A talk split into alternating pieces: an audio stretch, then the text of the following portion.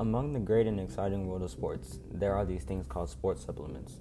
Although not every athlete uses them, there is still a number of athletes that do. Why, you ask? Because winning is everything, says Mike Perko, Mike Don, and Ton Barty. These athletes choose to take these supplements because they either need quick little boost before a big game or they're just not smart.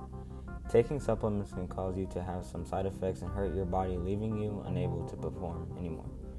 For example, too much vitamin A can cause headaches and liver damage, reduce bone strength, and cause birth defects. Excess iron can cause nausea, vomiting, and may damage the liver and other organs.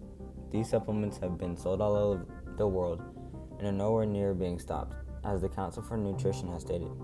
In fact, FDA has much authority over the safety and labeling of dietary supplements as it does over any other food product and other food and supplements have been freely sold in all types of stores forever, not just since 1944.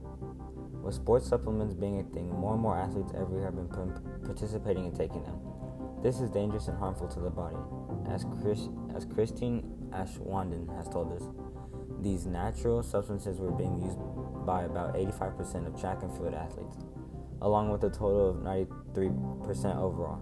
About 93.3% used different dietary supplements throughout the season.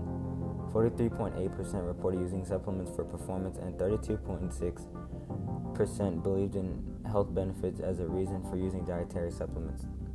Caffeine has shown to be one of the most used substances with vitamin D, vitamin C, protein, calcium, vitamin B, vitamin B complex, omega 3 fatty acids, green tea, magnesium, probiotics, iron, vitamin E, and turmeric following closely behind it. These supplements are mainly made so you can gain a boost in your energy or muscle, but they can be dangerous and have many terrible side effects. This could possibly mean having heart problems, kidney failure, and seizures.